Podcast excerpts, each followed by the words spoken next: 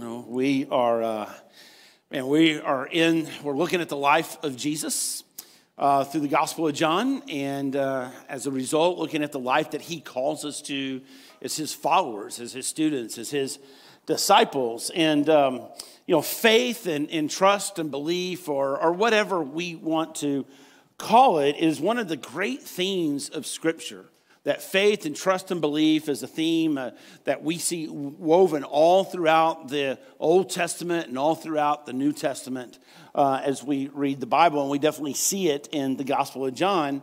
Um, and, and for every single one of us, for every single one of us, we, we have faith or, or trust or belief or whatever you want to call it in, in something. We put our faith or trust and belief in something to help you and I navigate uh, life and death and um, and, and eternity. And, and so that's where we're going to go this morning is uh, uh, we're going to look at this morning of how our faith in Jesus grows. And, and let me give us three very practical statements that we're going to you know process through and unpack as we go along but let me just give them to you up front and you can write these uh, uh, these three statements down and uh, and then we'll unpack them as we go along but uh, for, so, three steps of progression this morning as we talk about our faith, our trust, our, our belief in Jesus is that faith is born through thinking, okay? Faith is born through thinking, faith grows through the will, and faith matures through times of trouble. That, that faith, it's born, it, it begins, it starts through thinking. Faith grows through the will, and faith matures through times of trouble. If you have your Bibles this morning, you can turn to John chapter 4. And uh, if you don't have your Bibles, you can pull it up on your phone or you can, we'll put it up on the screen for you. Uh, but but well, let, me, let me set the backdrop a little bit. Uh, we were in John chapter 4, the beginning last week, and it's the story of Jesus and the Samaritan woman at the well. And, and some things we need to know to really appreciate this story is that the Jewish people, they looked down on the Samaritans. They didn't want anything to do with the Samaritans. And the reason why was because Samaritans were half Jewish and half something else. Uh, and the Jewish people were not supposed to marry outside of the Jewish faith. And so, uh, so they looked down on the Samaritans for that. And another cultural uh, faux pas was that men did not talk to women. And so here in the story, you have Jesus, who is Jew, talking to the Samaritan, and also a man, Jewish man talking to a Samaritan woman. And immediately, Jesus breaks through all the social, you know, do's and don'ts and elevates this woman uh, and, and, brings her respect and dignity. And they have this conversation about living water and a spring of water that wells up of, you know, of eternal life inside of us when we put our faith in Jesus. And uh, they have this conversation about her past that he knows about because he's God. Uh, and, and as a result, she puts her faith in Jesus as the Messiah. And then she runs back to town saying, Here is a man who told me everything I've ever done. Surely he must be the Christ. He must be the Messiah. He must be the one that God had promised to send to the people of Israel. Uh, to, to redeem and to rescue the people of Israel. And so that's where our story kind of picks up today. So uh, let's just jump right into it that faith is born through thinking. Now, sometimes people will say, and, and I'm sure I'm guilty of saying it myself, and we, we've probably all said it to some degree, is that uh, when we're going through a difficult time or a difficult circumstance, uh, painful situation, that uh, we'll say, well, you know, that really, it really doesn't make sense to me, but that's just where faith comes in right? And, we know we know what we're trying to say, and we know what they're trying to say. But if we're just really honest, it, it really doesn't help us in the moment. It doesn't help us in the heaviness and the pain and the sorrow of the moment to say, well, that's just where faith comes in. And so, faith is uh, what we need to understand is that faith is not opposed to reason. Okay? Faith is not opposed to reason. That, that Paul says in Second Corinthians chapter 5, verse 7, he says, We walk by faith, not by sight. Okay, let's just say that together. We walk by faith, not by sight. Okay, let's say it again. We walk by faith, not by sight. Now, what Paul doesn't say is that we walk by faith, not by reason. He doesn't say that. He doesn't say we walk by faith, not by rational thinking that faith is not born out of ignoring the facts, okay? that faith is not born out of ignoring the facts. In fact, the Bible says that faith is born when the heart consumes the truth.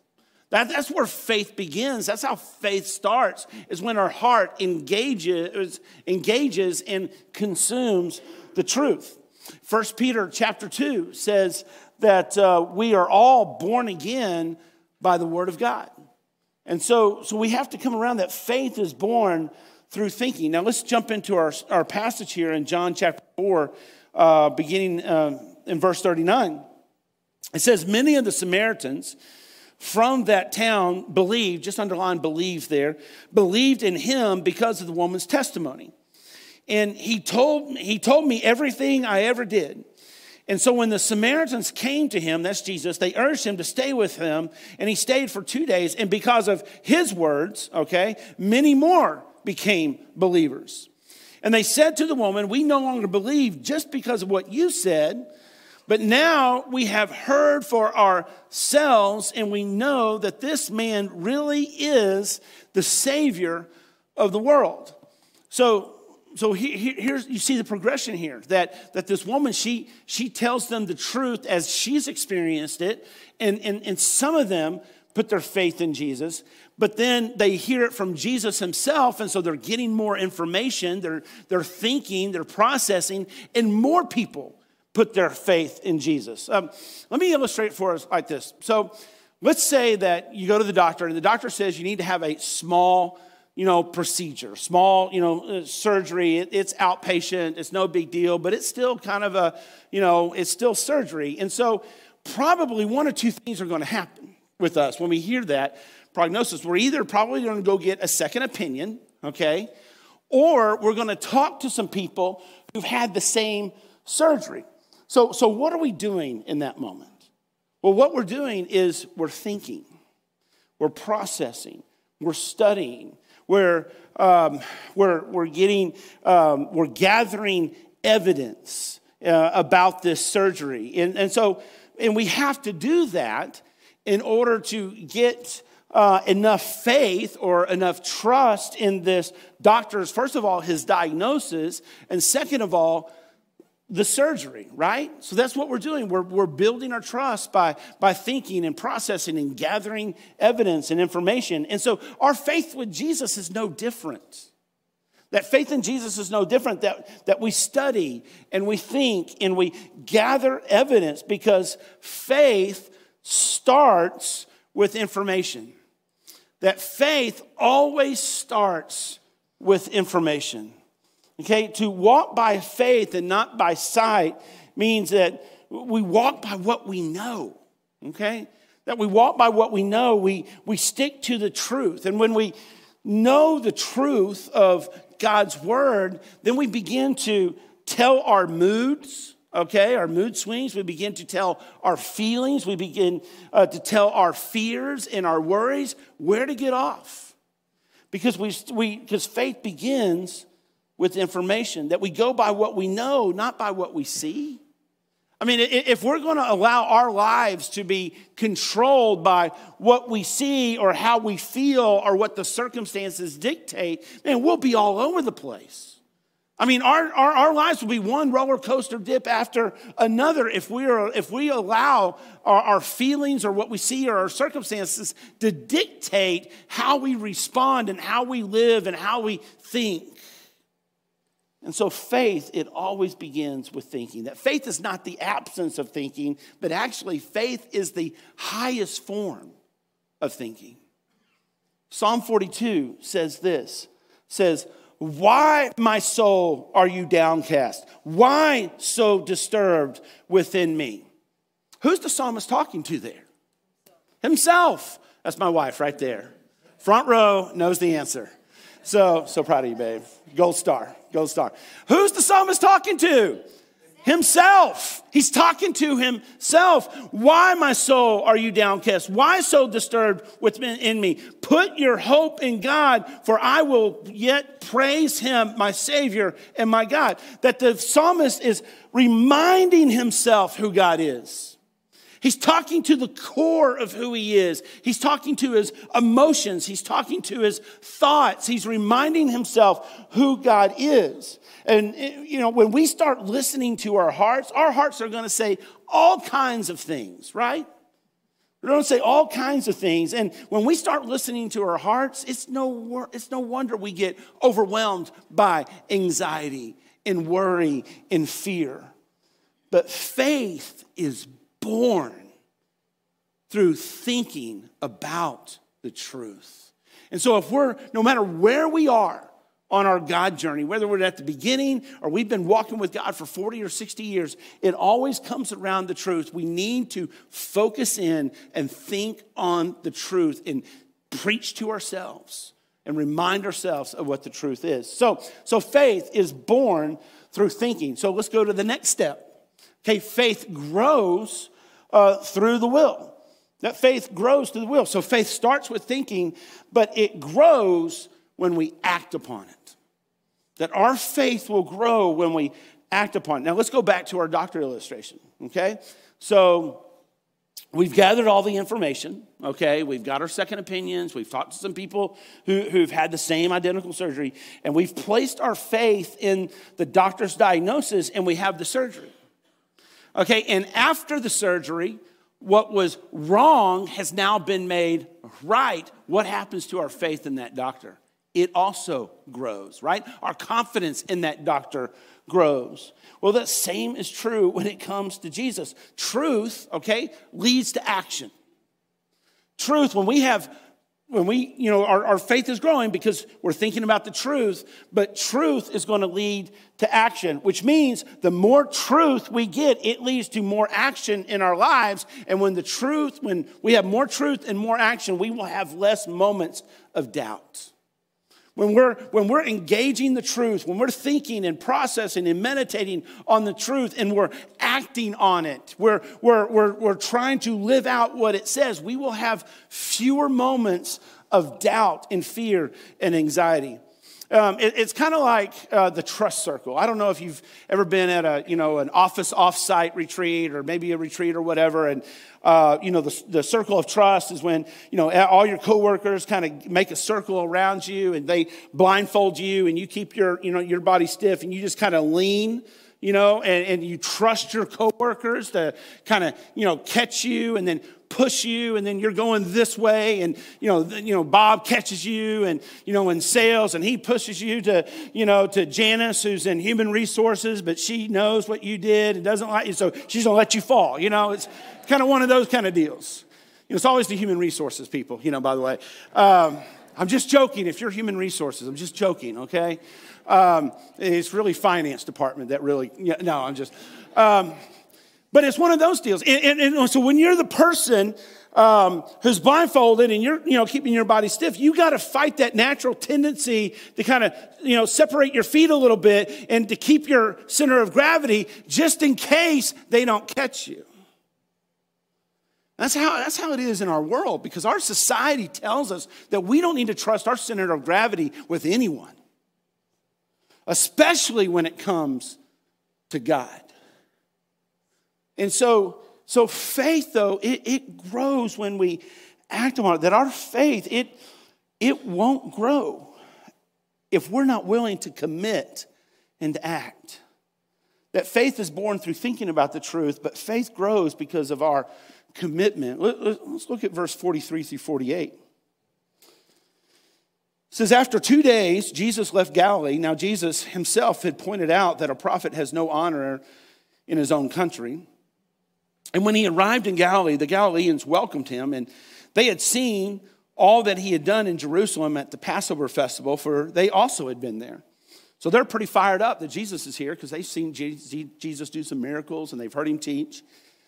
And once more, he visited Cana in Galilee, where he had turned the water into wine. And there was a certain royal official whose son lay sick in Capernaum. And when this man heard that Jesus had arrived in Galilee from Judea, he went to him and begged him to come and heal his son who was close to death. And Jesus told them, or kind of rebuked them, unless you people see signs and wonders, you will never believe. And so, so here, here's what's going on Galilee and Capernaum are about 25 miles apart. And so, this very um, royal official, this very important and influential person, this man, he, he walks or he runs or he rides, whatever, whatever uh, to get to Jesus. Now, now, it doesn't say how much faith he has in Jesus, but he has at least a little bit of faith in Jesus. He's heard about what Jesus can do, and he's at the point that, that G- Jesus is his son's last shot, his last hope. And so he's heard enough about Jesus to say, Well, this is my last shot, and I'm going to go find Jesus. I'm going to bring Jesus back here and so to heal my son. And so he's got a little bit, at least a little bit of faith in Jesus. So the royal official said, verse 49, Sir, come down before my child dies.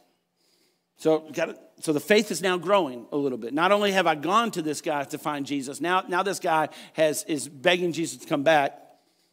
Verse 50 Go, Jesus replied, Your son will live. And the man took Jesus at his word and departed. So now his faith is really starting to grow. It's gone from, hey, I've heard about Jesus' reputation and who he is and what he can do to, you know, actually believing he can do something about, you know, my problem, about my son. And, and now Jesus says, my son will live. And so my faith has grown to the point I'm going to act on it to where I'm going to trust what Jesus said and I'm just going to start heading back. And the man took Jesus at his word and departed. And while he was still on the way, his servants met him with the news that his boy was living. So, you know, the, the son has made a recovery, and the servants are so excited, they just can't wait till the, you know, to, to where, when the royal official comes home. They go find him. They're, they know we're going to meet him on the road at some point. And so when he required as to the time when his son got better, they said to him, Yesterday at one in the afternoon, the fever left him. And then the father realized that this was the exact time in which Jesus had said to him, Your son will live. And so now we're really stepping into faith now. It says, So he and his whole household believed. So they got more information and more information and more evidence and more information. And then they acted on that information. They acted on that truth. And in faith was born. See, his faith is growing. His commitment is making his faith grow even more. So, so faith, the beginning stage is I'm going to get as much evidence as I can. And then as I get more evidence on the truth, and my faith is going to be born, and then it's going to grow. The more truth I get, the more action it, it brings in my life, the less doubts I'm going to have. But now we get to the part where our faith really steps into the arena of maturity because faith matures through times of trouble. And the reason why this man is moving towards Jesus in faith is because tremendous suffering has come into his life. Now, let's just be real honest here. For the most part, the only thing that moves us towards Jesus is suffering. And if we're just being honest, you know, for the most part, Suffering moves is the only thing that moves us toward Jesus. And the reason why is much of the time, our faith or our belief or our trust is in ourselves. That our trust is in, in our abilities or our talents or our skill sets or our networks or our net worth. That's what we put our trust in. And it's usually not until we suffer that we finally realize that those things cannot help us. And every single one of us, myself included, we all have crutches that we rely on. We all have crutches that we rely on for, uh, for, for peace and for meaning in life and identity and direction. And when those things crumble, we crumble. And suffering makes us question the things that we put our trust in. Suffering, for whatever reason, has a way of exposing the things that we put our trust in. Suffering shows us, what it really shows us is that we need to build our lives on the solid rock of God's truth. That's what suffering exposes in our lives, if we'll allow it. And most of the people who have great faith that we know, most of the people that have a daily reality of the presence of Jesus in their lives that we know, would say that it wasn't until suffering came into their lives that they were able to believe and trust God at this level. And that's some of your stories today. That you are who you are that your faith is what it is in Jesus because you went through some season of suffering and instead of running from God, you for whatever reason you ran toward God and your faith matured. That it's no longer your mom and dad's faith or your grandma's faith, it's your faith.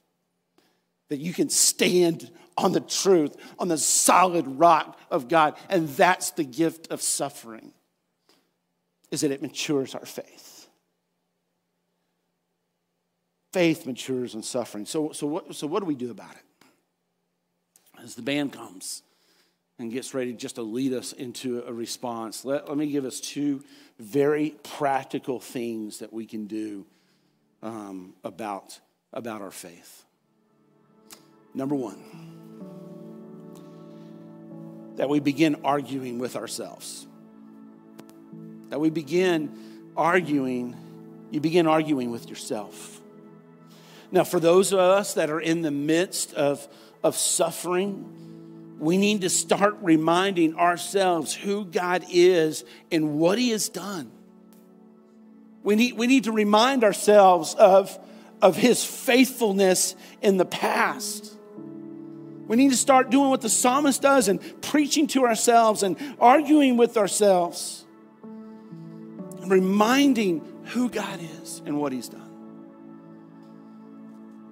Let me just ask you just a set of rhetorical questions.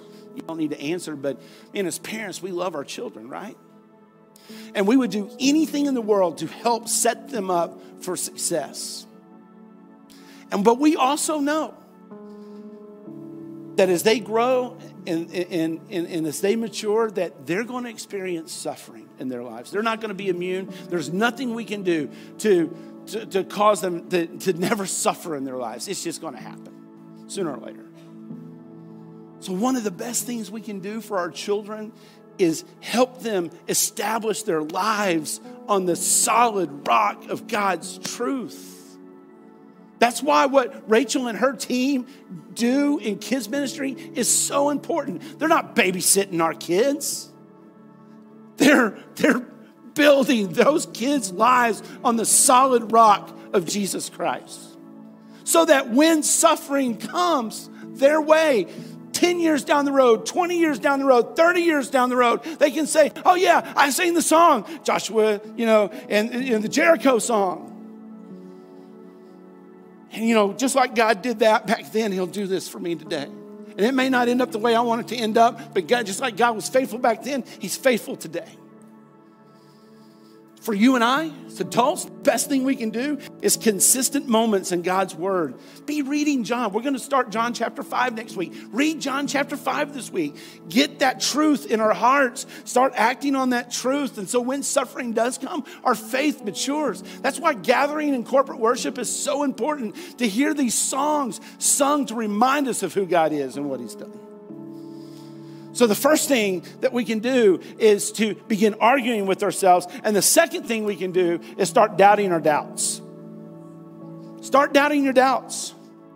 We, yes, trust in Jesus, but we need to mistrust the things that we put our hope and identity in that's not Jesus. We need to start doubting our doubts. I mean, sometimes we become real skeptical of God, right? But instead of becoming skeptical of God, we need to take a step way back because we, we, are getting the, we're getting the truth in our hearts, and we need to become skeptical, not of God, but we need to come, become skeptical of our skepticism of God. Well, why am I, why am I so skeptical? I can't even say the word. Why are we so skeptical to God? About God? Why am I doubting? Well, I need to start doubting my doubts. Why am I so, so suspicious of God? Well, let's take a step back. We have the truth. Let me be suspicious about my suspicions. Let's doubt the right thing. Let's not doubt the truth. Let's not doubt God. Let's doubt why we feel this way in the first place. And let's question that. So, what are we going to put our trust in? Ourselves? Our talents, our abilities, our hearts? Oh, you just got to trust your heart, Pastor. Please. Can't trust our hearts. Our hearts want one thing at breakfast and something totally different by lunch. I mean, it, it's, it's all over the place. Can't trust our hearts. We can trust this, and we can trust our hearts to this. And as we get more information and more investigation and more evidence, our faith is born, our faith grows when we start to act on it. And one day when suffering hits, we mature. So let's begin to study, let's begin to think, let's begin to gather evidence, then let's act on the truth. And when we need to walk through suffering, let's walk knowing that God is faithful and He'll never leave us nor forsake us, and He will not waste one tear. He will mature us, and He'll make His name famous.